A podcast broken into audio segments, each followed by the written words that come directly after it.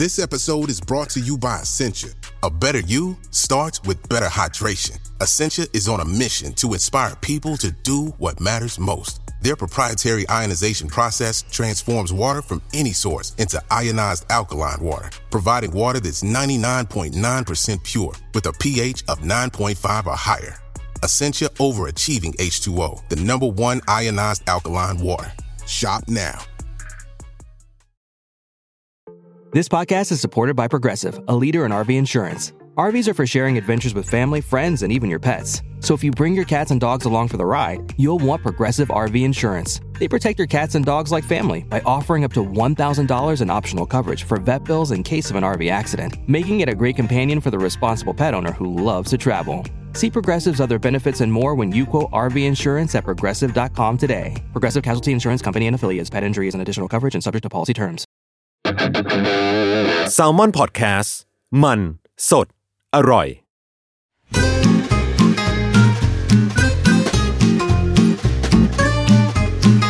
Day One Podcast กับย้อยนภศรศิวิราช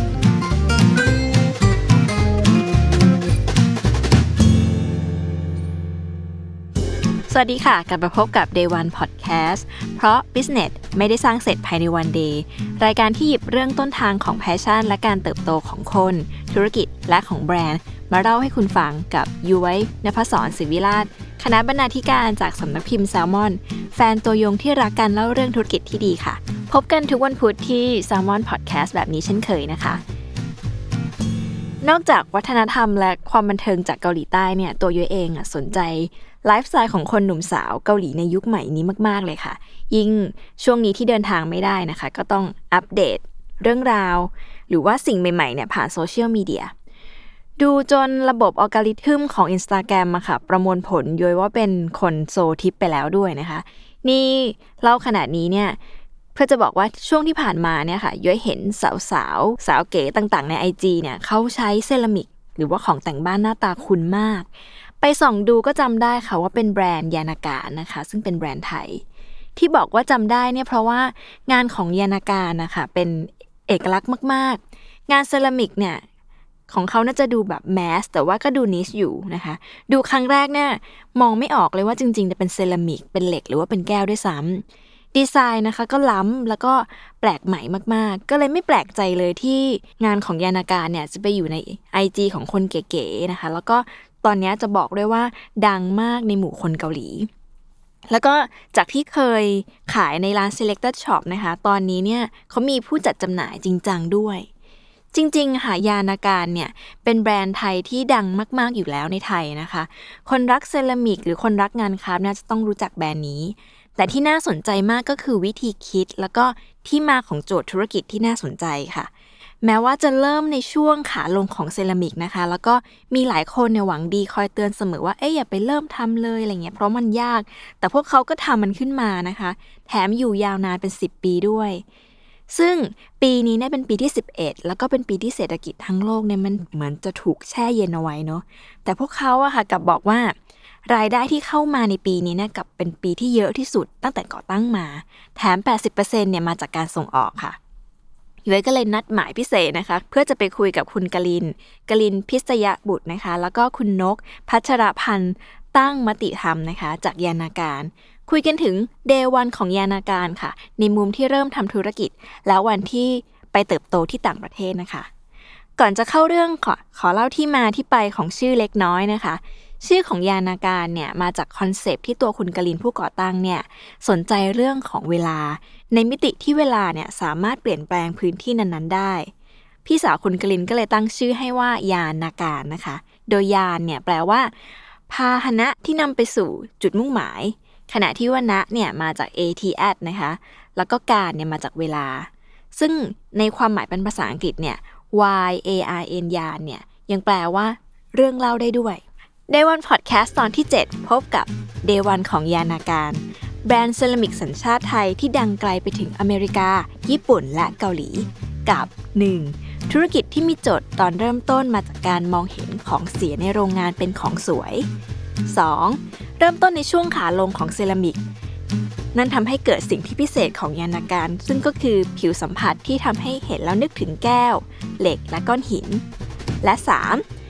เลือกที่จะทำของแบบไม่มี season ไม่มี spring summer เพราะอยากให้คนได้ใช้ของไปตลอด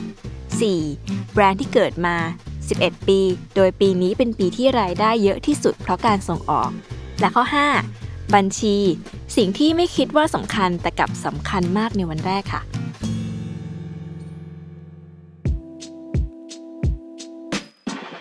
โจทย์ตอนเริ่มยานาการนะคะ มาจากการมองเห็นของเสียในโรงงานเป็นของสวยค่ะ ย้อนกลับไป เรื่องราวเริ่มต้นกันนิดหนึ่ง คุณกลินเล่าว่าหลังจากเรียนจบออกแบบเซรามิกนะคะ คุณกลินซึ่งเป็นผู้ที่ใฝ่ฝัน อยากจะมีร้านขายของทำมือเล็ก ๆ ที่พอจะเลี้ยงชีพได้เนี่ย ก็เจอกับโลกความเป็นจริงที่ดึงเขาตื่นจากความฝัน นั่นทำให้เขาเนี่ยต้องเข้าเข้าออกออกทำงานบริษัทกราฟิกอยู่หลายที่นะคะ ก่อนจะตัดสินใจไปเรียนต่อ fine art ที่ประเทศอังกฤษ สมัยก่อนนะคะ ศาสตร์การออกแบบเนี่ยจะสอนให้เรามองฟอร์ม แล้วก็คิดฟังก์ชันเนาะในขณะที่ศิลปะเนี่ยสอนให้มองภาพรวมค่ะ ซึ่งบางอย่างเนี่ยไม่ต้องใช้งานได้ก็ได้ แต่ให้เรื่องความรู้สึก พูดให้เห็นภาพนะคะ ศิลปะเนี่ยต่างจากศาสตร์ออกแบบตรงที่ศิลปะจะช่วยเปลี่ยนความชอบให้เป็นความจริงมากขึ้น โดยที่คุณกลินเองก็บอกว่าทำให้เขาเนี่ยไม่ได้กลัวว่า บางเรื่องที่เขาทำเนี่ยจะดูประหลาดหรือดูเข้าใจยาก สิ่งที่คุณกลินได้ในวันนั้นนะคะ ก็คือความกล้าที่จะลองผิดลองถูกมากขึ้น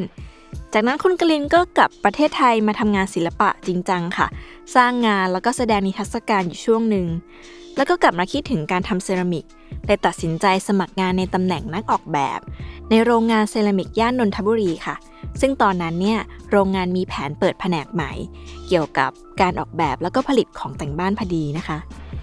ที่นี่ก็เลยกลายเป็นสนามให้คุณกลินเนี่ยได้ลองทำตั้งแต่ออกแบบโลโก้ ออกแบบและผลิตสินค้า ไปยันบูธขายของ เขาได้เรียนรู้การพูดคุยกับลูกค้ากับ b บเออร์ซึ่งมีหลายแบบ ได้ประสบการณ์ได้เห็นตลาดที่ดูดีไซน์มากๆ ตลาดที่แฟชั่นมากๆ ไปจนถึงของใช้ธรรมดาอย่างชามก๋วยเตี๋ยวเป็นต้นนะนะคะ ซึ่งตลอดเวลาหนึ่งปีเนี่ยก็ได้ลองทำธุรกิจเป็นเรื่องเป็นราวจริง ๆ จากนั้นเนี่ยคุณกลินก็ออกมาตั้งสตูดิโอเล็กๆ ค่ะ ที่คิดงานแบบโรงงานได้ในปี 2010 คุณกลินเล่าว่า ตอนที่เริ่มต้นเขาคิดง่าย ๆ แค่ว่า ถ้าสิ่งที่กำลังทำไม่เป็นอย่างที่คิดอะไรคือแผนสำรองที่จะมาทำให้เขาเนี่ยทำสิ่งนี้ได้อย่างยาวนานที่สุด ยกตัวอย่างเช่น สมมุติของที่เขาทำอะค่ะ มันอาจจะดูแอบสแตรกมากๆ แล้วเกิดขายไม่ได้ แล้วจำเป็นที่เขาจะต้องรับทำของชำร่วยแบบที่ตลาดต้องการเนี่ย เขาก็บอกว่าพร้อมที่จะทำแต่โชคดีนะคะ ที่ยังไปไม่ถึงจุดนั้น คุณกลินบอกว่าทุกครั้งที่เขาเริ่มจะทำอะไรใหม่ๆอะค่ะเขาจะคิดถึง worst case เสมอนะคะ ที่มันอาจจะเกิดขึ้นได้ เพราะอะไร อืม เพราะมันยากที่ ศิลปินอย่างเขาอะค่ะจะต้องทำงานในภาวะที่กดดันหรือว่าสร้างความเครียดมากๆ ดังนั้นเมื่อเกิดเรื่องราวอะไรขึ้นมาค่ะ แต่ว่ามันยังไม่ได้เลวร้ายถึงขั้น ถึงจุดที่แย่ที่สุดอย่างที่เคยคิดไว้เนี่ยเขาก็จะผ่านมันมาได้อย่างไม่กดดันมาก ซึ่งวิธีคิดแบบนี้นะคะ อาจจะทำให้ธุรกิจเติบโตอย่างเนิบช้าเนาะแต่ว่าเพราะว่าคุณกลินเขาตั้งเป้าว่าอยากให้ กราฟเนี้ยขึ้นตลอด ช้าแค่ไหนเขาก็รอได้นะคะ แต่อยากให้โตแบบค่อยเป็นค่อยไป ไม่ต้องโตแบบก้าวกระโดด ซึ่งเขาสบายใจมากกว่า วิธีคิดนี้ก็แล้วแต่ธุรกิจเนาะทีนี้ค่ะ กลับมาตรงโจทย์ตอนเริ่มต้นธุรกิจนะคะ มันมาจากการที่คุณกลินเนี่ยมองเห็นของเสียในโรงงานกลายเป็นของสวย มันเกิดอะไรขึ้นเขาเล่าให้ฟังว่า ประสบการณ์ในโรงงานผลิตเซรามิกอะค่ะมันจะมีขั้นตอนตรวจ QC ที่ละเอียดมากเนาะ จุดผิดพลาดเพียงเล็กน้อยอะค่ะ ก็ทำให้ของชิ้นนั้นเนี่ยส่งออกไปขายต่างประเทศไม่ได้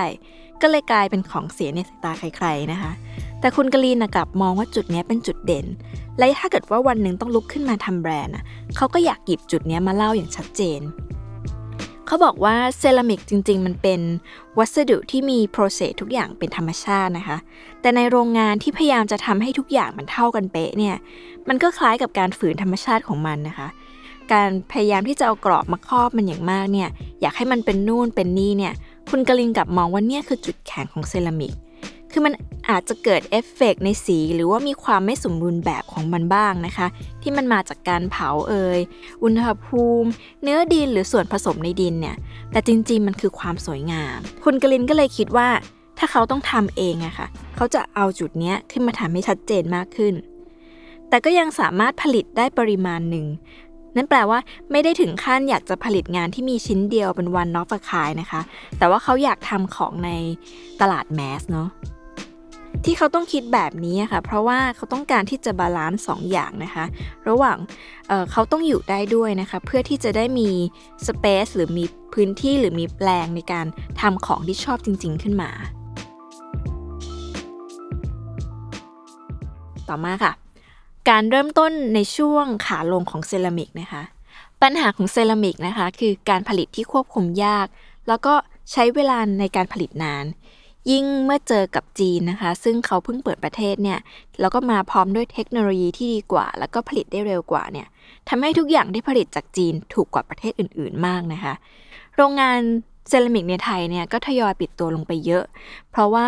เมื่อส่วนแบ่ง ตลาดถูกแย่งไปนะคะออเดอร์ที่มีเนี่ยก็อาจจะไม่คุ้มกับค่าแรงที่นับวันจะสูงขึ้นเนี่ยคนในวงการก็เลยไม่แชร์ให้คุณกลินเนี่ยเริ่มทำเพราะว่ามันควบคุมยาก แผนของคุณกลินก็คือ งั้นก็ปรับสิ่งที่มันควบคุมยากเนี่ยค่ะให้ควบคุมได้ โดยที่ความเออร์เลอร์ของมันเนี่ยไม่ใช่เรื่องผิด แต่ว่าเป็นส่วนหนึ่งของการออกแบบ จริงๆ จะว่าไปเนี่ยการหยิบจุดแข็งเรื่องความไม่สมบูรณ์ขึ้นมาเป็นจุดขายเนี่ยก็ไม่ใช่เรื่องใหม่นะคะ คุณนกเนี่ยก็เล่าให้ฟังว่าในต่างประเทศนะคะมีกลุ่มคนที่สนใจงานคราฟอยู่พอสมควร แล้วก็แนวคิดเรื่องวาบิซาบิของญี่ปุ่น ที่พูดเรื่องความงามที่มาจากความไม่สมบูรณ์แบบเนี่ยมันมีอยู่แล้ว แต่ว่าส่วนมากอะค่ะ มันจะเป็นงานระดับศิลปินขึ้นหิ่งเนาะไม่ได้มีเอาไว้ใช้สอยในชีวิตประจำวัน แต่คุณกลินเขามีความฝันที่อยากจะทำของที่มันใช้งานได้จริงอะค่ะ โดยมีดีไซน์มีรายละเอียดที่ดูดิบๆ ดูมีความธรรมชาติอยู่ ดังนั้นงานช่วงแรกก็เลยกลายเป็นงานพวกของแต่งสวนหรือของแต่งบ้านนะคะ แล้วลูกค้ายุคแรกเนี่ยก็มีความเข้าใจงานของยานาการระดับหนึ่ง ซึ่งเป็นเรื่องที่ดีเนาะแต่นี้ทีนี้ค่ะ สิ่งที่พิเศษของยานากาเนี่ยคือดีไซน์ที่พอเราจับหรือว่าสัมผัสเนี่ย มันดูออกได้ยากมากเลยว่าจริง ๆ มันคือเซรามิกหรือเปล่า คุณนกเคยบอกว่าถึงขั้นนะคะมีคนเคยคิดว่ามันเป็นเหล็กหรือเปล่านะ หรือว่ามันเป็นแก้ว หรือว่ามันเป็นก้อนหิน คุณกลินก็เล่าว่าจริง ๆ แล้วเนี่ยงานสวยๆ มันมีเยอะค่ะ ที่ว่าใช้เอฟเฟกจากการเผา แล้วก็จริง ๆ จะพูดให้ถูกต้องเนี่ย ความสวยงามเหล่านี้มันไม่ได้เกิดจากคนผลิตหรือคนออกแบบนะคะเออมันเป็นส่วนหนึ่งที่มาจากธรรมชาติเนาะที่มันทำด้วยมือคนไม่ได้ค่ะ เรื่องอุณหภูมิการเผาเรื่องแร่ธาตุในดินนะคะ ของเหล่านี้ค่ะมันจับวางไม่ได้ แต่ว่ามันเป็นสิ่งที่ธรรมชาติเกิดขึ้น บางทีเนี่ยการเคลือบเซรามิกในวันนั้น การตั้งใน เตาหรือว่าขมเหลาที่มันเกิดอะพวกนี้มันกำหนดความสวยงามของเซรามิกทั้งหมดนะคะ มันไม่สามารถเอามือมนุษย์เนี่ยไปเพ้นหรือพยายามทำให้มันออกมาแบบนี้แบบนั้นตามที่ต้องการได้ สิ่งที่คุณกลินทำมันก็เลยเป็นการคิดออกแบบ process ไว้คร่าวๆ เป็นการคาดเดาว่า ถ้าเขาอยากจะให้เอฟเฟกมันออกมาประมาณเนี้ยเขาจะต้องควบคุมให้อย่างน้อยเนี่ยมันออกมาใกล้เคียงประมาณไหน อันนี้คือกระบวนการทำงานค่ะ งานจากยานาการเนี่ยเป็นงานที่ตั้งวางอยู่ที่ไหนนะคะ ก็จะให้ความรู้สึกว่าตัวเองไม่ได้เป็นพระเอก หรือว่าสร้างความหวือหวา แต่ว่าเป็นการมีอยู่ที่มันเสริมกันละกันนะคะ ซึ่งคุณกาลินเนี่ยเล่าเบื้องหลังงานออกแบบเหล่านี้ให้ฟังว่าเขาตั้งใจทำของที่มันพูดกับคนซื้อได้ค่ะ คล้ายๆกับว่าเวลาเราไปเที่ยวสักที่แล้วเราก็ชอบเก็บ ของสิ่งนี้สิ่งนั้นมาเหมือนเป็นซีวิเนียเหมือนเป็นของที่ระลึกสักอย่าง แล้วเราก็เอามาจัดบนโต๊ะทำงานของเรา2อสชิ้นกับโปสการ์ดอะคะ่ะ หรือของที่เราอยากเห็นมันทุกวันนะคะมันมีความหมายกับเราอะไรเงี้ยเราเห็นแล้วรู้สึกอะไรบางอย่าง คุณกลินอยากทำของแบบนั้นให้ได้นะคะ ซึ่งมันจะเป็นของที่ทำงานแบบนั้นน่ะไม่ได้แปลว่า เวลาคนซื้อไปจะต้องจัดดิสเพย์ให้สวยงามเหมือนยานาการที่เขาจัดในร้านนะคะ แต่เป็นการจัดของคนซื้อเองว่า เขาสามารถเอาไปคิดหรือดีไซน์ได้เองว่าเขาอยากจะเอาก้อนหินหรือเอาสิ่งเนี้ยไปวางอยู่กับอะไรวางตรงไหน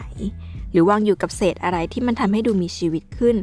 งานของยานาการมันเป็นลักษณะนี้มากกว่านะคะ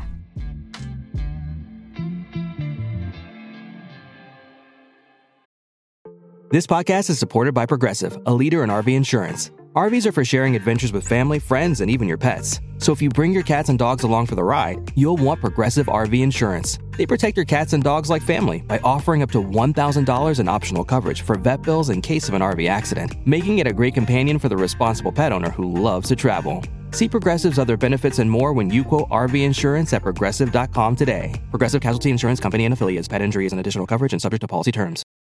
เรื่องต่อมาคือการที่ยานาการเนี่ยทำของไม่มีซีซันค่ะ มาดูกันว่าตลอด 11 ปีที่ผ่านมานะคะ งานของยานาการเนี่ยเปลี่ยนไปยังไงบ้าง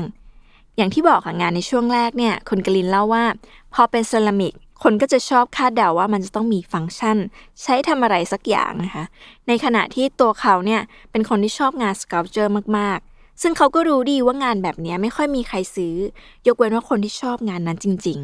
ๆ จึงทำงานที่มันเหมือน sculpture แต่ว่ามีฟังก์ชันค่ะ ตั้งวางดูแล้ว วางอยู่กับอะไรก็ดูเหมาะกับพื้นที่นั้นๆ หรือว่ามีความเป็นมากกว่าแจกันเฉยๆ ยกตัวอย่างเช่น ตุ๊กตาตกแต่งสวนนะคะ ที่มันแต่งสวนได้ด้วย แล้วมันก็ใช้เป็นแจกันได้ด้วยนะคะ ซึ่งการคิดแบบนี้มันทำให้เขาเนี่ยขายงานได้ง่ายขึ้น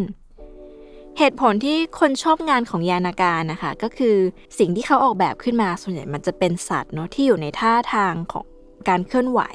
ซึ่งพอไปวางอยู่ในพื้นที่เนี่ยมันก็จะดูเหมือนมีชีวิตยกตัวอย่างเช่น ดีไซน์ที่เป็นผีเสื้อขยับปีก หรือว่านกหันหัว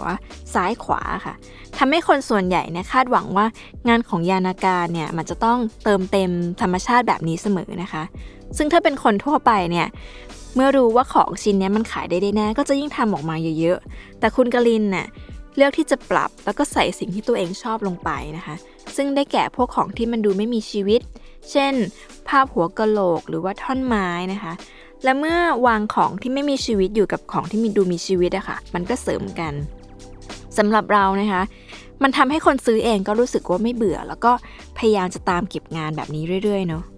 คุณนกซึ่งรับผิดชอบเรื่องการตลาดอะคะ่ะเขาก็เล่าให้ฟังว่า ช่วงที่ยานาการเข้าสู่ ปีที่ 3 ที่ 4อะค่ะแบรนด์เนี่ยเริ่มอยู่ตัวได้แล้ว แล้วก็เป็นช่วงที่แบรนด์เนี่ยเริ่มทำสิ่งที่ดูไม่น่าจะขายได้ออกมามากขึ้น แต่ทั้งคุณกลินและคุณนกเนี่ยชอบมันมาก ๆนะคะ ถึงแม้ว่าลูกค้าที่มาซื้อจริงๆอะจะมีจำนวนนับมือได้นะคะ แต่ว่าก็เป็นสิ่งที่แบรนด์เนี่ยเลือกจะทำเพราะว่าถ้าแบรนด์อยากเติบโตอะค่ะ มันก็จะต้องมีเรื่องราวประมาณนี้เนาะ โดยที่ ของของยานาการเนี่ยอย่างที่บอกค่ะ สิ่งที่เขาทำขึ้นเนี่ยมันไม่มี season ไม่มี spring summer autumn winter ใด ๆ นะคะ ที่ว่าจบฤดูกาลแล้วต้องมาโละของขาย แต่เขาตั้งใจทำของที่อยู่ได้ตลอด แม้ว่าทำของใหม่ๆขึ้นมาค่ะ มันก็สามารถวางกับของคอลเลกชันเก่าได้อย่างกลมกลืน อย่างที่คุณกลินเนี่ยเขาสนใจเรื่อง Life Circle นะคะ พวกวัฏจักรวงจรชีวิตสัตว์พวกเนี้ย เมื่อก่อนเขาเคยทำผีเสื้อขึ้นมาค่ะ แล้วต่อมาก็ทำหนอน ซึ่งตอนแรกเนี่ยไม่ได้ตั้งใจจะขายหนอนนะคะ แต่พอลูกค้ามาเห็นก็ขอก็ชอบมากแล้วก็ขอซื้อไปสำหรับคนทำแบรนด์เนี่ยนี่อาจจะเป็นความสุขนะคะ ที่การที่แบรนด์เนี่ยมันโอเคอยู่ในระดับหนึ่งได้ แล้วก็ทำของขายดีบ้างขายไม่ดีบ้างนะคะ แต่เขารู้สึกว่ามันต้องมีสิ่งนี้ยูว่าเรื่องนี้มันสำคัญ เพราะว่าบางทีหลายครั้งที่เรารู้สึกว่า เราทำบางอย่างแล้วมันกดสูตรความสำเร็จแล้วเราก็จะทำสิ่งนี้ออกมาเสมอ เพราะว่ากลัวว่าถ้าทำอย่างอื่นออกมาตลาดจะไม่ตอบรับอะไรเงี้ยจนสุดท้ายแล้วอะเราก็จะลืมจิตวิญญาณที่เราเคยอยากทำบางอย่างขึ้นมาไปออกลืมสิ่งนั้นลงไปนะคะมาถึงเรื่องการเติบโตในต่างประเทศนะคะ จริง ๆ ด้วยงานด้วยเอกลักษณ์ของงานที่ทำเนี่ยทำให้ยานาการเองเป็นแบรนด์ที่มีลูกค้าต่างประเทศตั้งแต่ปีแรก ๆ แล้วก็มีเพิ่มขึ้นเรื่อยๆอย่างไม่ต้องสงสัยเลยค่ะ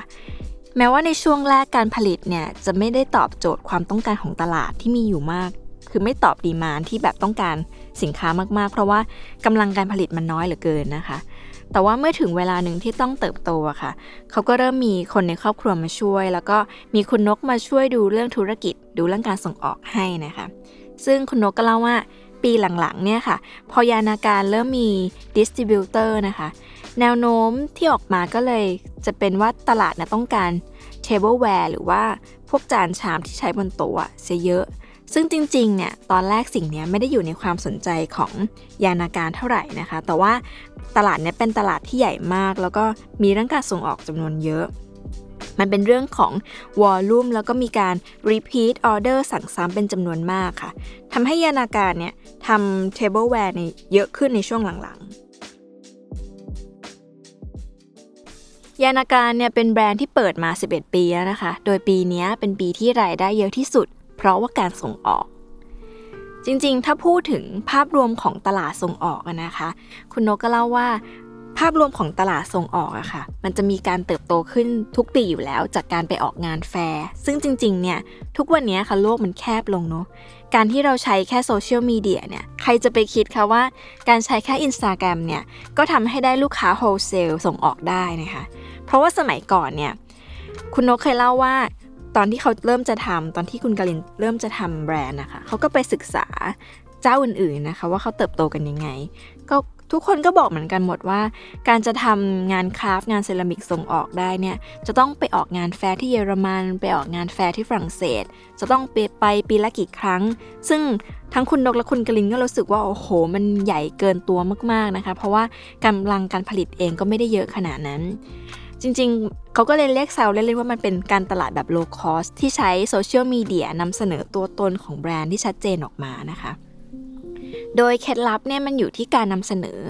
คุณนกบอกว่าครึ่งหนึ่งเนี่ยมันมาจากความชอบส่วนตัว ในขณะที่อีกครึ่งหนึ่งเองเนี่ยทางแบรนด์ก็ต้องเก็บข้อมูลเหมือนกันนะคะ ว่าลูกค้าชอบอะไรแล้วก็ผสมมันออกมา ซึ่งสิ่งนี้ค่ะมันก็เกี่ยวกับกระแสที่เกาหลีด้วยคุณนกเล่าว่าจริง ๆ แล้วยานาการนะคะ มีขายที่เกาหลีมานานหลายปีแล้วค่ะ แต่ว่าเพิ่งจะมี distributor เจ้าใหญ่เซ็นสัญญาเนี่ยเมื่อปีที่แล้วนี่เอง เขาเล่าว่าก่อนช่วงโควิดอะค่ะ ยานาการก็มีการทำร้านใหม่ขึ้นมาเนาะแล้วก็มีคนเกาหลีเนี่ยมาเที่ยวเมืองไทยเยอะ แบรนด์ยานาการเองเนี่ยก็เป็นแบรนด์ที่มีขายอยู่ในที่เกาหลีเนี่ยหลายปีแล้ว ดังนั้นคนเกาหลีที่รู้จักเนี่ยเขาก็จะอยากแวะมาที่ร้านนะคะ จนครั้งหนึ่งเนี่ยก็มีหนึ่งคนค่ะเป็นบล็อกเกอร์ที่ชื่อดังมากนะคะมาที่ร้าน แล้วคนนี้ละค่ะที่เป็นคนนำพา distributor ซึ่งเป็นเพื่อนเนี่ยคุณนกก็เล่าติดตลกว่าจนนับจนวันนี้นะคะ ตั้งแต่ คุณบล็อกเกอร์คนนั้นเข้ามาจนถึงวันที่เซ็นสัญญาเนี่ยเขาก็ยังไม่ได้มีการพบหน้ากันเลย เพราะว่าสถานการณ์โควิดเนาะจริงๆเนี่ยแม้ว่ายานาการที่เกาหลีเนี่ยจะราคาแพงกว่าที่ไทย 2 เท่าตัวนะคะ เพราะว่ามันจะมีค่าขนส่ง ค่าภาษี ค่า คนเฝ้าร้าน ค่า PR ต่างๆ เนี่ย ยานาการณเกาหลีก็ยังขายดีมาก ซึ่งที่น่าสนใจก็คือต้องยอมรับว่า ที่ยอดมันเติบโตขนาดนี้ค่ะ เพราะว่าคนเกาหลีบินมาซื้อไม่ได้นะคะ เพราะถ้าเขาบินมาซื้อได้เนี่ย ที่ไทยมันก็ถูกกว่า การส่งออกก็คงจะยากกว่านี้ คุณโนก็เลยเล่าให้ฟังว่าตั้งแต่เปิดแบรนด์มา 11 ปีอะค่ะ ปีนี้เนี่ยกลับเป็นปีที่ยานาการทำรายได้เยอะที่สุด เพราะว่ามาจากการส่งออกเนาะ ซึ่งมีการเซ็นสัญญากับตัวแทนจากญี่ปุ่นแล้วก็เกาหลีใต้ค่ะ ขณะที่คนญี่ปุ่นและคนเกาหลีใต้ที่อยู่ประเทศไทยเนี่ย เมื่อเห็นว่าแบรนด์ของเราอะค่ะ ขายในประเทศของเขาเนี่ยเขาก็สนใจแล้วก็มาดูมาซื้อสินค้าที่ร้าน ซึ่งทำให้ตัวแบรนด์เองเนี่ย ก็ได้กลุ่ม expat เป็นกลุ่มลูกค้าใหม่เพิ่มขึ้นด้วย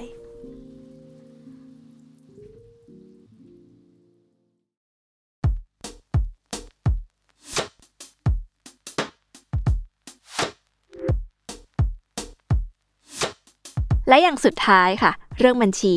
สิ่งที่ไม่คิดว่าสำคัญแต่กลับสำคัญมากในวันแรกค่ะ คุณกรินผู้ไม่ถนัดตัวเลขนะคะ เล่าให้ฟังว่ามันมีอยู่จริงนะคะ ที่ใครเคยพูดว่าขายดีจนเจ๊งนะคะช่วง 3 ปีแรกของยานาการเนี่ย คุณกรินบอกว่าเงินทุกอย่างมันกองรวมกันหมดค่ะ เงินเข้ามาไว้ในเก๊ะ จะใช้อะไรก็หยิบออกไป มันค่อนข้างมั่วนะคะ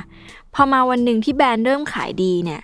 เราก็อาจจะคิดว่าโอ้ยตอนนี้เงินเราเยอะ ก็เลยใช้ใหญ่เลย เอาไปใช้นู่นใช้นี่ แต่จริง ๆ แล้วเราอาจจะไม่ได้ทำกำไรหรือว่ามันอาจจะไม่ได้ขายดีอย่างที่เราเห็นก็ได้นะคะ คุณกลินก็เลยเชื่อเสมอว่า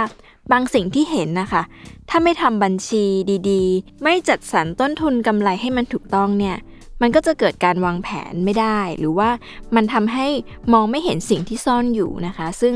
แบรนด์ก็จะวางแผนต่อไปไม่ได้ในอนาคตว่าจะทำอะไร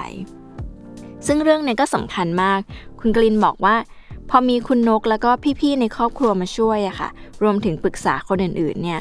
ก็ทำให้แบรนด์สามารถเซตทุกอย่าง ให้เป็นระบบระเบียบมากขึ้น มีเรื่องหน้าบ้านหลังบ้านแบ็กออฟฟิศ แล้วก็ไปถึงเรื่องที่ทำให้แบรนด์เนี่ยมันอยู่ได้นะคะ เพราะว่าถ้าจะทำอย่างที่ทำในตอนแรกเนี่ย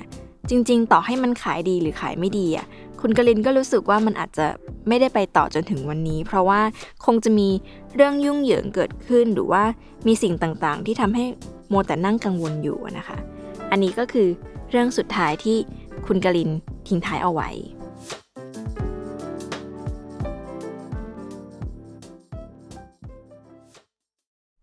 และนี่ก็คือ Day วันของยานาการค่ะ